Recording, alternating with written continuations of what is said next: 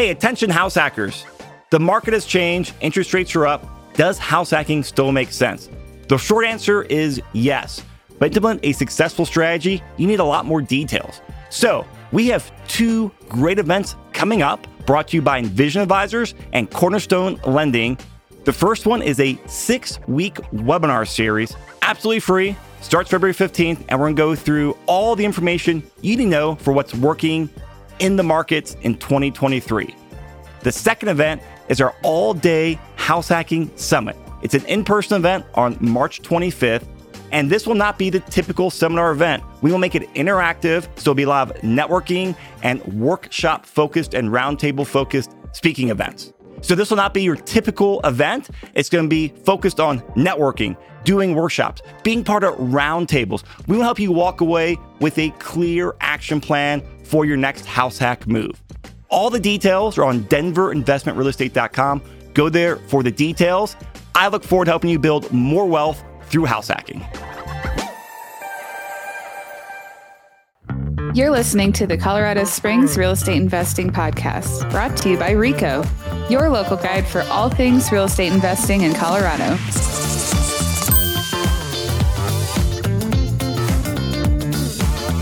Hey, Colorado Springs, this is Jenny Bayless, and I am here with Jordan Malera, who is a real estate agent and investor. And um, he has a really interesting history and story about his real estate investing um, trajectory. So wanted to have him on just to share some ideas for our audience and um, you know kind of talk about some nuanced topics. So Jordan, thanks so much for for coming on the podcast today. Yeah, thank you for having me, Jenny. Uh, this is really exciting to me, and I'm excited to kind of talk through my investment story.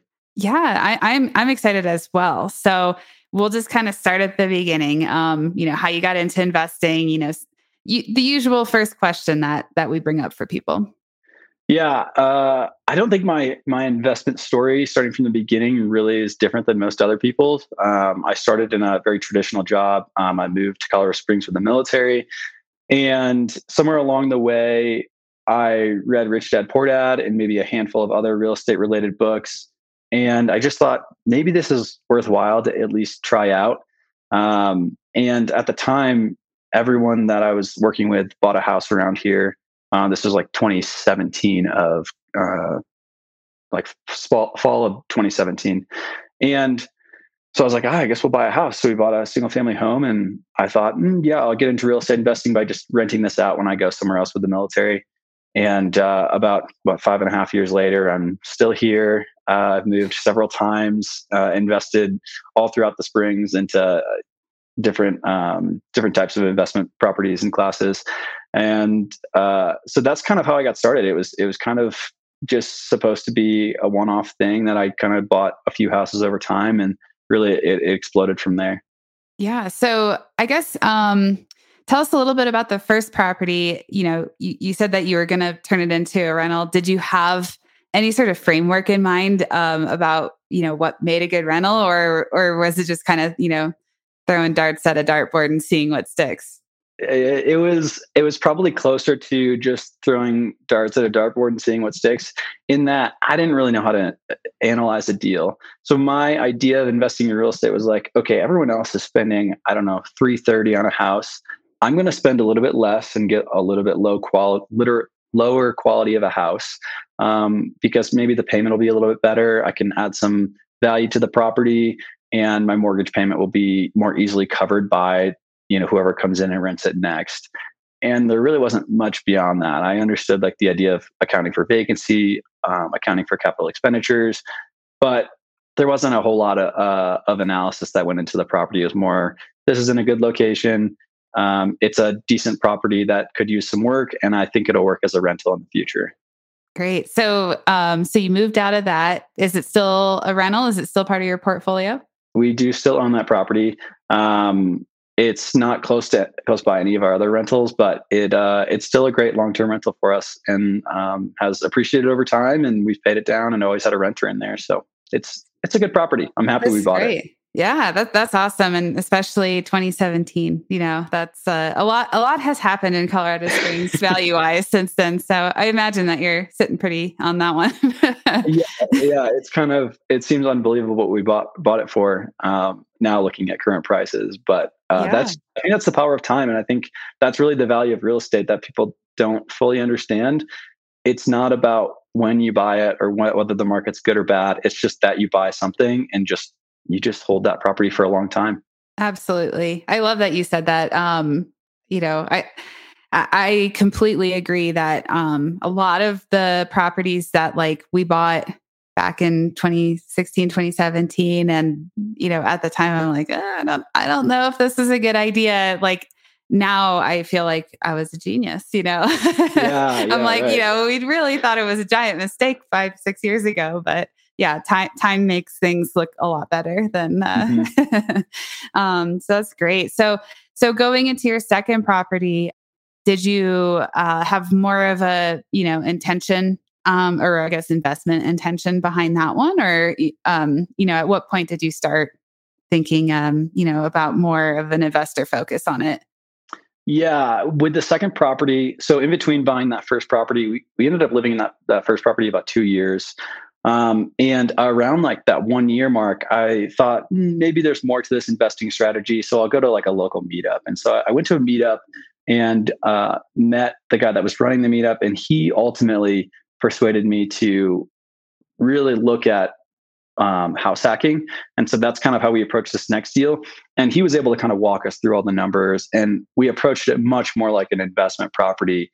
And that was immensely helpful. Having someone come alongside me teach me how to analyze numbers, um, how to look at what rental rates will look like, how to know what renovation costs um, might be on a property. Really understanding the full scope and picture of investing is really what I focused on for that second deal, um, which I don't think I would have done without having someone come alongside me. And so that was incredibly beneficial. Um, and he ended up kind of helping me really get into investing. Um, and it's someone that I, I still work with today. That's great. That's great. Um, so was it just a single family home or was it, um, you know, multifamily or ADU? Uh, how, how did you go about, you know, more intentionally picking out this next one? Um, yeah, I was pretty open as far as what the deal looked like. My only criteria was that I wanted to house hack the property. Um, so we were primarily looking for duplexes based off of our price range, mm-hmm. um, but we were pretty open to any other options. So we ended up purchasing a duplex. It was down down in the Ivywild area. Um, there's a lot of like development going on. Um, the Creek Walk specifically, it was kind of like right across from where this property was, and so oh, wow. there was a lot of there was a lot of um, basically the projection of the area getting better, and so that that was kind of a key factor in why we purchased down there. I wouldn't mm-hmm. say it was the nicest area, you know, four or five years ago, but there was always this uh, you could follow the path of progress and know that this is going to be a good area down the road even if it's not right now. Um, and so that's really what informed our decision to move away. The first house was on the east side of colorado springs. We wanted to be closer to the mountains closer to where there was really a restriction in supply on housing. Um, and so then we made that move down to the downtown Ivywild district. Um, so it was a it's a it's a duplex. It's got 1800 square feet above and 600 square feet below so my wife and I went from living in uh, you know a 2,000 square foot single family home to a 600 square foot duplex. Um, a lot of downsizing, a lot of selling all of our furniture, a great exercise, uh, and a lot of convincing it took to kind of to get my wife to sign off on that. But we kept our long term objective in mind, mm-hmm. um, which for us was uh, helping supplement her income so that uh, she could stay home and take care of any future kids. And so that was really a, a big first step for us.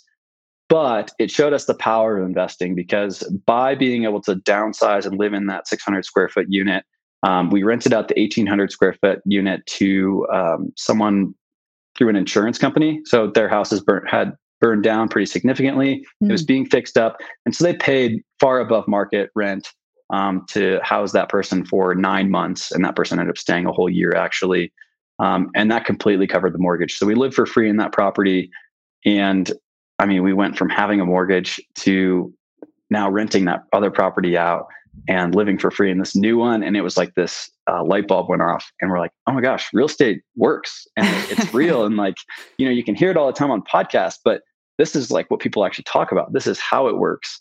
And that is just invaluable experience.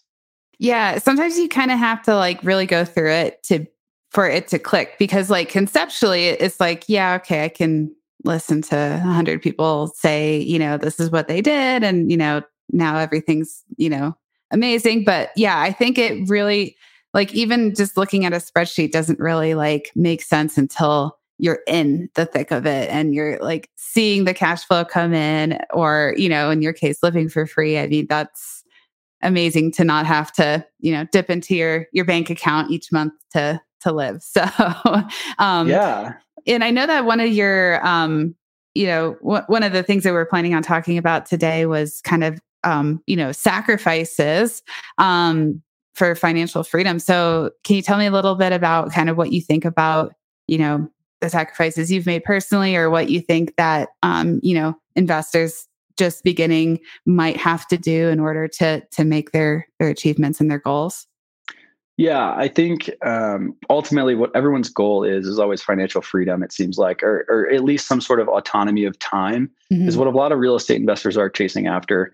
And it's easy to think that you know anybody can achieve that and can achieve it quickly because we hear it on all of the big podcasts. But I think the truth is, and what I've realized is to achieve financial freedom, especially at a younger age than than most people are able to achieve it, or you know what other people are calling like soft retirement, you have to make sacrifices. And these sacrifices come down to a couple key components. It means, you know, for one, I think house hacking is one of the best ways you can achieve financial freedom. But the sacrifice is you always have someone living nearby you. Um, there's there's more extreme versions of house hacking where you know you rent out a room in a duplex, and so you're renting out like a completely separate unit, and then also maybe a spare bedroom, and so you have people all around you, um, or every bedroom in your house you're renting out. But there's also like some more tangible or some more less aggressive moves towards house hacking. If you had a house in a cottage or an ADU, you know you get some sort of separation from those people. You put up a fence. You're still taking a small bit of sacrifice because you are renting out a unit on your property, um, but it still helps supplement your mortgage. And so I think there's different levels of sacrifice you can take on.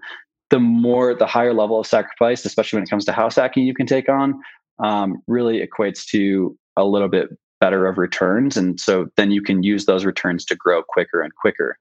You know, for us personally, we could have chosen to live in the 1800 square foot unit and rent out the 600 square foot unit in that duplex that would have had a massive difference on our ability to save and cover the mortgage. And so we chose to, to make the larger sacrifice when we were young and when it doesn't matter as much so that um, we can hopefully gain a lot more in the long term. So that's that's one of the sacrifices. Um, I think the other large one um, comes down to being willing to sacrifice your time because we want that time freedom in the future. So what if I sacrifice my time now? What mm-hmm. if I'm willing to work a job and then also work on fixing up a property, you know, after I get done working. And so some people would say, well, you know, you're just trading your early part of your time for your later part of your time.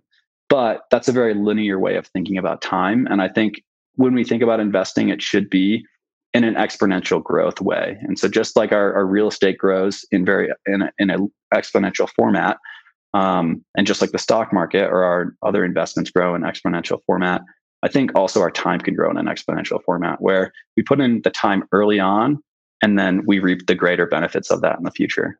I completely agree. I completely agree with that sentiment. And it, it's hard when you're when you're just starting off and everything just seems really you know heavy um because you don't know what you're doing you don't know what risks you're up against and i mean i completely agree in terms of you know the time piece of it. I I tell everyone that I, I think it's a really good idea for people to self manage at first because you are going to be just absolutely spinning your wheels, have no idea what you're doing. But after you know a few iterations of it, you know exactly how to screen a tenant. You know exactly the move in, move out procedure to your house. Like you know, and, and then when you get to the point where you can outsource that time management piece of it to a property manager you kind of have an idea like obviously you're not going to micromanage the, the pm but you know you have a better idea of what they should be doing um, to effectively manage your asset but while being able to remove yourself um, from that. So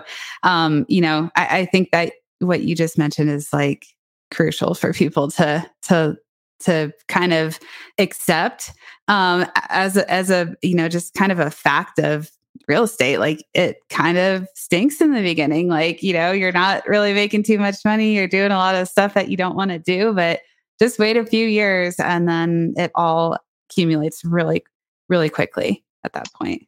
Oh totally. Yeah i completely agree with you with what you said. And, and yeah it, it, does i think in the beginning it's it's so hard because it's hard to be patient. Mm-hmm. everyone wants to see that explosion of growth so quickly and the truth is I think, you know, we talked about this before, like real estate is a long-term game. It's a buy and hold game. And, you know, in the beginning, in those first few years, it feels very slow. Mm-hmm. But it's amazing how quickly we've been able to scale up our por- portfolio, even after a couple years, um, just through having you know more investments and more investments and being able to you know reuse that capital and and keep mo- keeping keeping it moving forward and scaling up. And so yeah, sometimes you just got to be patient. You got to push through those tough times. and it doesn't feel worth it in the beginning, but eventually it will. Yep. Yep. Exactly. Um, so from your duplex, where where are you now and what what did you guys do in between um to to get to your portfolio? Um yeah, do you want the the quick version or the long version? Like, do you oh, want the, the yeah, scope of the portfolio, or do you want like where we went next, like the next property? Y- you can you can say next if it's you okay. know yeah absolutely. So the next one we did was uh, a little bit more of a value add play. Ultimately, we were looking for another duplex or something a little bit larger. We wanted a, a really a triplex, and we were just it was a very competitive time in the market, and it was really difficult to lock anything down. So we started looking at some different creative ways of getting into real estate uh, or getting into the next property. And so, one, I had a kind of like a mutual friend. I didn't really know him that well, but he was converting a, a garage attached to his house into a, a whole nother unit, into a what's known as an integrated ADU. And I thought, man, that sounds really cool. Like creating a whole other unit. And I started looking at the numbers. And when when I was looking at it, it's like, okay, a single family home is a bit cheaper than, say, a duplex um, just because there's there's a scarcity of duplexes, so it does kind of um, bring some of their prices up a bit. And so I was like, well, if I can take this single family home and I can turn it into, if I, I can add this cottage, then I'm getting it for a good price, and I'm going to put the value into it.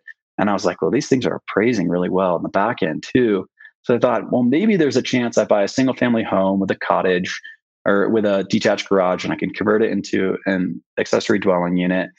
And so that's exactly what we did. We found this it, was a mediocre single family home, to be honest. It wasn't anything great.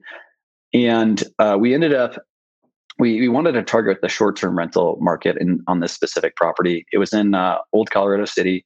And we just thought, you know, we've seen people have great success with this. They get, you know, higher than average cash flow. So why don't we give this a try? And so we ended up buying a single family home. It was a, it was a two one. We created, we made it into a three two. So we we took the basement, um, added a bedroom and a bathroom, made that a short term rental. Um, it had an exterior entrance from the back, and so um, we kind of separated it off from the upper unit. My wife and I lived in the upper unit, and then over time, over the course of a year of, of owning that property, maybe a little bit less, about nine months, we converted a small 350 square foot garage into an accessory dwelling unit, and then that became another short term rental unit. Wow! So um, you squeezed a single family home into effectively three units. Yeah, that's right. yeah. Wow. So, I mean, that takes a lot of creativity, I think, um, it, you know, and, and vision to be able to do that. Um, how are you guys um, renting that out currently? So, we moved out of that property this past year. Um, and because of the short term rental regulations, we had to change that up a little bit. Mm-hmm. And so now there's uh, three medium term rental units in that property. Okay. Um, and so because it wasn't eligible for a short term rental permit, um, we ended up just going the medium term rental route, and that's worked out really well. Yeah, yeah. So, so you moved out of that one. Um, where are you at now? Um, so then we purchased. we purchased another investment property that we didn't live in this past year. Okay. Um, I don't know if you do you want to talk about that one a little bit. Absolutely, yeah. That one is a that one did qualify for a short term rental permit. Okay. Um, so they we purchased that one with the intent of turning it into a short term rental. Mhm. Um, and that was another house that had a, a larger detached cottage or a detached garage. Um, it was about 720 square feet. So we converted that into a two bedroom, two bath cottage um, and then remodeled the whole main house. And so that took us about a year. So we, we bought that one in um, February of 2021. And it basically just, or sorry, 2022. And it just got done this December. wow. So both units are up and running on that one. That's been really fun. Uh, Was- just Was that one hard to find? Um, hard to acquire, just based on as as you alluded to, the short term rental regulations are really really tight here. So I didn't know how you guys lucked out on on finding something within the you know radius rule and all that. yeah, they are very tough to find. Mhm. Um, to be honest, I just kind of stumbled upon the property. It had fallen out of contract, um, and so it just popped back up on the market. And it was probably I don't know. I was like scrolling in bed one night, and I was like, "Oh, this. I wonder if this is eligible." Because it, when you look at these specific properties, obviously, like the more denser regions are the downtown area for those permitting.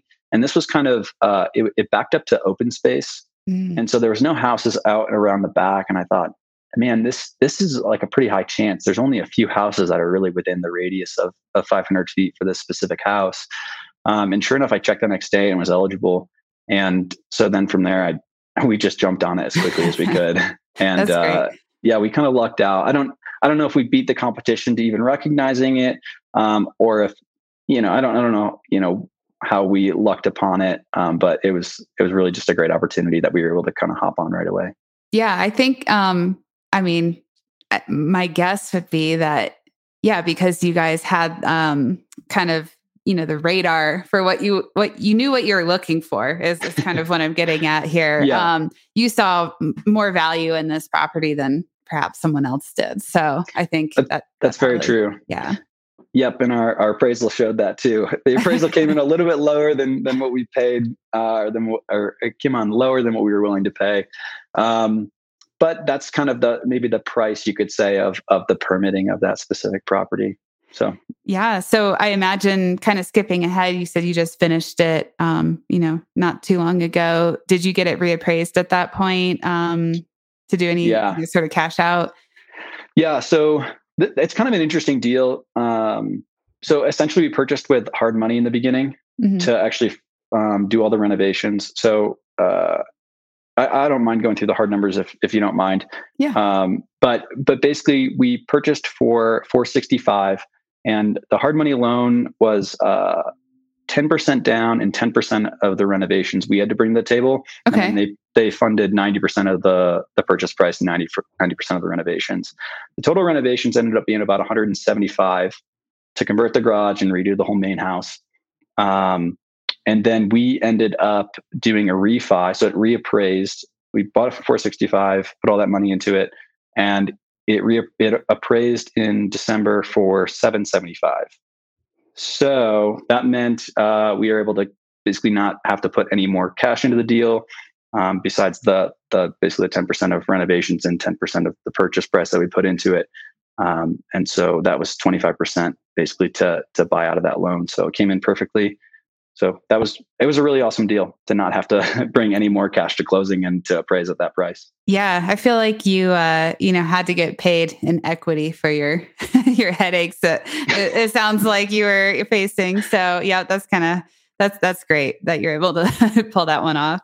Yeah, yeah, it was a blessing. Yeah. So, from there, yeah. Um, yeah, so we we ended up just buying a new house in September of this past year.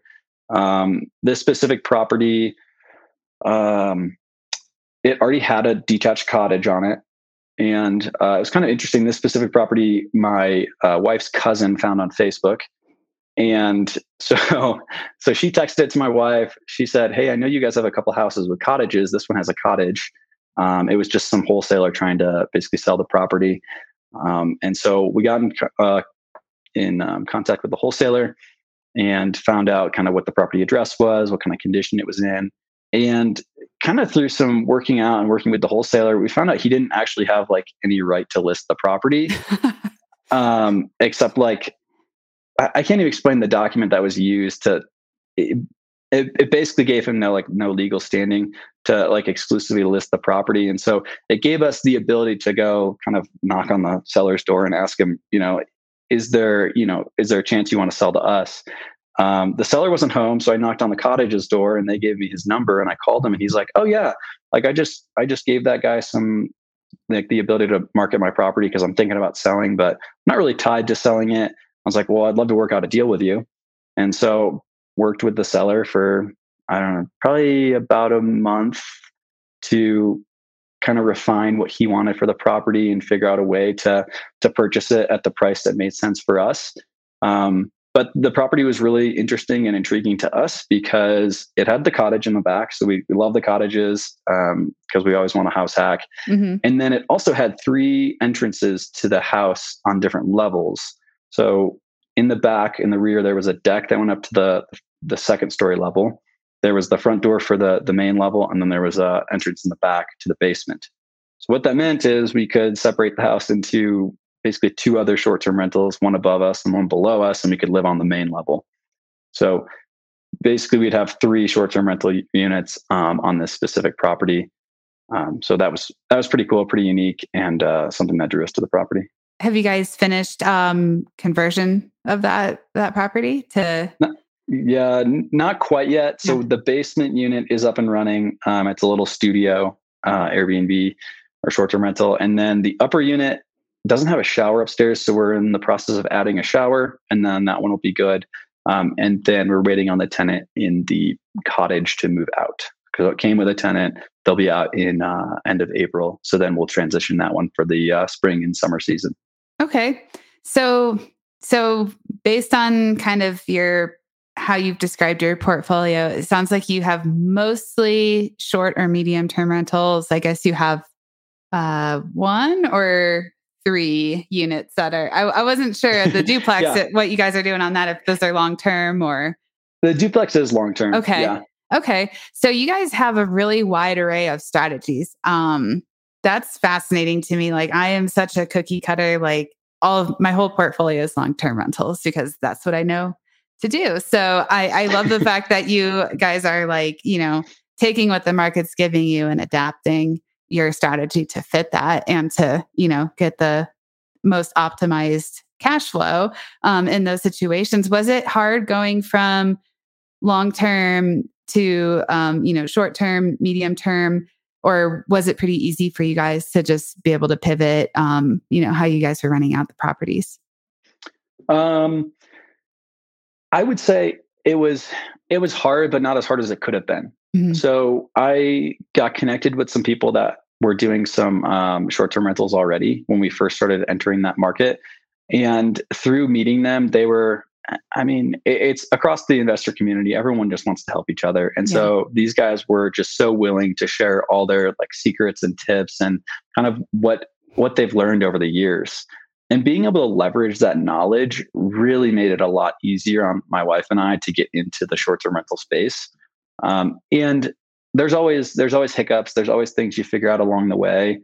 Um, and especially with medium term rentals it was even more of an unknown space where we didn't know a whole lot of people that were doing it but we knew we could figure it out. We we honestly my wife and i we we believe that it, you know we bet on ourselves and we we can figure it out and we know we're surrounded with great people that are willing to help out too. And so i think that went a long way in helping us to implement a short-term rental strategy or a medium-term rental strategy um, when we had really no experience in it. And so that's what I I love helping people do the exact same thing now because I would be nowhere if it wasn't for the people that you know helped me get into real estate and any sort of investment strategy. And so I, I think people need to realize that real estate is not a, a single person's game. It, no one can do it alone. It's really the benefit of everyone, to the benefit of everyone if we all help each other. Yeah, absolutely. And I mean, w- what you're looking for isn't necessarily what the next person's looking for and, and vice versa. And everyone kind of has their own niche that they like. So, I mean, there's literally no harm in helping each other. I, I think, um, you know, everyone, mm-hmm. everyone's going to grow, um, in this. And, um, so yeah, that's fantastic. And I'm guessing that you guys have a pretty, um, pretty good, uh, like system set up for your shorter stay rentals at this point. Um, you know, just yeah. kind of getting over that hurdle. yeah, those are definitely crucial. Um, and to be honest, just like we've diversified in our rental portfolio, we've diversified in how we manage our properties too. Um, so for like our long-term rentals, we actually handed those over to property management uh, about a year ago now. Okay. Um, just because I, th- I, think it just fit in line with more of what we were looking for and what we enjoyed. I think there's an there's an important aspect of an, of doing what you enjoy in investing, mm-hmm. and oddly enough, I enjoyed the short term rental management more than I enjoyed the long term rental management. I, I, think that's mainly because when you hear from a long term tenant, it's usually something bad. you know, hey, something's broken. Yeah. um, with a short term rental ter- uh, guest, you might hear, hey, like we loved our stay. Thank you for hosting us. It's like, wow, that's that's really nice to hear. And so you're you're hit with more like positive feedback, I would say most of the time, than negative feedback with a short term rental. Um, and so that kind of has helped us immensely. Um, and then we also actually handed over some of our short terms, uh, some of our larger units uh, to management as well. Okay. Because those units are a little bit tougher. Um, but then for the rest of the ones that we manage, yes, it's all systematized. So pricing software, management software, um, and then we even have a, a cleaner um, who helps like manage inventory and things like that. So we pay her a little bit extra to do, you know, make sure all of our units are cleaned and manage, basically manage the other cleaners. And so without that stuff, without those systems in place and the people, it would probably be a, a massive headache. Uh, but with those systems, it becomes much more manageable and allows us to still have time to continue to take on other projects. Yeah, I think um, you know, just kind of picking apart some of the stuff that you said there. Like, I, I love that you guys were able to identify which properties or which property types you wanted to self manage, which ones you, you know, didn't want to for whatever reason that might be. I think, um, you know, I, I think that it's smart and, and that you're able to recognize that. But then also, I think that it has a lot to do with the fact that we were just talking about you put in the time in the first place to get your portfolio to a place where you can so be more selective as to like what it is that you that you're working on um so i think mm-hmm. that you know I, i'm guessing in the beginning um you probably wouldn't have had that luxury um or things would have been really tight uh, if you yeah yeah the the growth in in rental rates and the i mean long-term fixed rate debt allows you to have a bigger gap over time and so yes that uh, that did allow us to then consider property management whereas in the beginning it, there's yeah, there's no way we would have been negative. It wouldn't yeah. have made sense. And I think, like you said, there's value in learning the how, how to manage, mm-hmm. so that then you can then screen a property management company and uh, judge the, kind of their effectiveness as they're working for you. Yeah, and now you're able to dedicate more of your time to uh, performing the rehab and and you know w- making that process uh, complete, especially for the the property that you're in right now, which in turn will just have more assets working for you um you know more mm-hmm. more cash flow and you'll be able to just kind of you know scale uh from there. So i think um you know i think that it's really neat that you're at a place now where you're able to kind of pick and choose what your um your time is best spent on the you know the highest production value of that. So i think that's yeah that's fantastic. Um where are you guys right now in terms of your portfolio? Like um you know, are you looking to buy any any properties outside of a house hack? Um, how many house hacks do you guys want to do? That sort of thing. Yeah. Um, my original plan was 10 units, 10 years. Um, we're at 10 units and we're at about, well, we're at about four years. So um, th- I think that's that's me not understanding exponential growth, kind of like mm-hmm. we talked about, not understanding like how quickly scaling could happen. Um, I think right now I'm not necessarily looking to purchase anything. Uh, our main focus is to get uh, the units that we need to get up, up and running, um, and live. Mm-hmm. And I think I've put off a lot of stuff over time. So there's been like in our duplex, we have the ability to add like a bathroom and a bedroom. We saw that potential from the beginning. We didn't have cash to execute on that stuff. And so I think right now it would be nice to kind of look at places where there is room to add value in our own portfolio yeah. and in the properties that we already have and look to kind of execute on some of that for the time being. Um, and then just take care of, you know, maintenance uh, around these properties that, you know, this stuff adds up over time. And I, I don't, I don't want to just continue to be in like a growth mindset for too long. I, I want to also preserve and protect what we have and um, continue to reinvest into the our own you know properties. And so right now we're leaving a little bit of a growth period because we're a little bit ahead of our goals to hopefully uh, optimize our portfolio, and then we'll kind of switch back.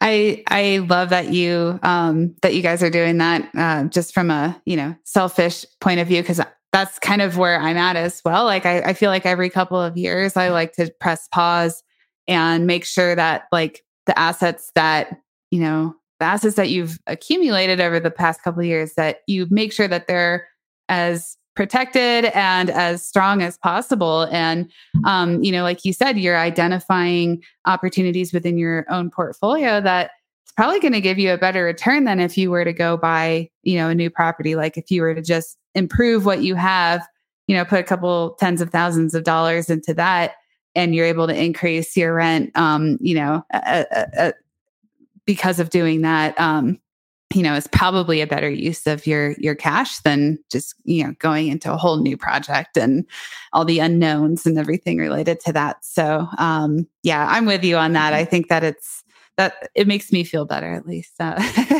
doing that pressing pause for a minute and making sure that you know you're not going to get the rug, rug pulled out from underneath you um you know mm-hmm. something happens so um that's fantastic and congratulations on on meeting your goals so quickly uh, that's i mean that's amazing to like do it in half the amount of time that you originally set out to do so. Um yeah you don't really hear that too often so um what so what are some tips that you would give to newer investors just either mindset or tactical or just anything that you kind of wish that you knew uh, five five-ish years ago when you started? Um yeah i think some of some of that would come down to and i i think it gets said a lot but um one one of the things that i think every investor needs to realize is that you don't have all the knowledge when you're starting out and that doesn't mean you can't invest and get started. So many times investors just want like newer investors, they want to they want to have all the answers. They want to they want to know exactly what's going to happen when they invest in real estate. And the truth is you don't know. You mm-hmm. learn by actually doing it and experiencing it. Yeah. You can read as many books as you want um, and pretend you know as much as you want about real estate. But the truth is, like, you don't know anything. You don't know how to screen a tenant until you actually go through the process and do it. Yeah. And there's going to be hiccups along the way. You're probably going to do a bad job and you're probably going to put someone into a property that you shouldn't have. I've done it. I've made so many mistakes. But I think when I look at what really separates me from a lot of other people or a lot of other investors is I'm willing to take on the risk that I don't know everything, but that I believe that I can figure it out. So you know, yeah, I've placed a bad tenant before. Well, what am what are my options? How can I get them out? Or like what are some different things I would do differently next time? And so I think being a person of action is really important. Um, not I, I don't want people to just like jump in without knowing anything. But if you surround yourself with the right people and um, and just know that like yeah you're not going to have all the answers but you can figure it out i think that should be enough to kind of get you to invest in real estate and be successful.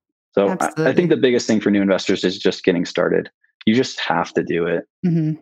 methodically. Yep that's methodically yeah, yeah that's i totally agree with that and i mean um uh, do you do you stay awake at night thinking about your bad tenants or you know your mistake that you made? Probably not. Like you probably no. are just fine with it and you you will be fine with it. Um and i think as long as you are accepting of the fact that it will happen like no matter what um and you know uh you might make a mistake tomorrow and you're you're an advanced inv- investor. So it's like you're just going to keep making mistakes, is what I'm trying to get at. And yeah, it's not a big deal. Like you just have to assume it's going to happen and learn from it and adjust. Yeah. And I think that goes like kind of building off of that. with every real estate transaction I've ever done, I've been like scared or nervous about some part of it. Like mm-hmm. there's always some unknown. It's not like after purchasing two properties, I'm like, oh, I know what to expect. I mean, even, you know, I, I bought a house and converted a garage. I did it twice. And the second time I was still terrified and still didn't know what to expect. And there's still so many unknowns. Like just because you've done something so similar doesn't mean it takes that like that discomfort out of it. And so you have to kind of embrace the discomfort of it all and just yeah just kind of move forward methodically mm-hmm. um, kind of like you said and just continue to continue to invest. And i think that's really what separates a lot of different people. Yeah and i, I think that because like um, the stuff that you guys have done with your portfolio is incredibly impressive just even is the creativity alone on it. And i think um, you know as you mentioned the discomfort that's associated with it it's like i think that that is that's why you're able to achieve the returns that you've achieved and the growth that you've achieved because you've done something that's hard. If it weren't hard, everyone would be doing it and there would be no growth or, or return opportunity in that. So, um, you know, I think that that is just, uh, um, yeah, I, I think that's something that a lot of people, um, might be naive to. It's just mm-hmm. that, you know, it's going to be hard. Um, you know, and you're just going to have to suck it up and get through it and keep pressing forward. So that's right. Yeah. so that's great. Um, yeah, I mean, your story is just absolutely fantastic. I'm very impressed with um, all the creative things that you guys have done. And, um, you know, I think you and I, we have similar philosophy, but completely different execution strategy on it. Um, so that's kind of the fun part about real estate, I think, is that there's no one way to do it and everyone kind of has their own preferences for how it's done and you know you probably we get to the same endpoint at, at some point you know together so um mm-hmm. you know I, I really appreciate you coming on and, and sharing your story and and everything that you guys have done to get where you're at and um yeah if, if there's anything else you think that our audience should know um just just yeah feel free to feel free to mention it. But um, you know, where can uh, people you know get a hold of you? Where can they reach out to you? Um, and we'll include it in our show notes as well. Um, yeah, probably the easiest places are probably Facebook, Bigger Pockets, and LinkedIn. I don't know. I'm not a huge social media person to be honest, so I'm not like on Instagram. I'm not on TikTok. Um, I'm on just some of like the older platforms, I would say. um, or, or you can you can always email me too. Um, but yeah, those are probably the the main ones that uh, that's probably the best way to get in contact with me. Great. Well, thank you so much. I really appreciate you taking the time to to come on and and share your experience. And we'll have to have you on again, uh, you know, in the future. Yeah, thanks, Jenny. I appreciate the opportunity, and this was this was a blast. So, thank you. Thanks, everyone.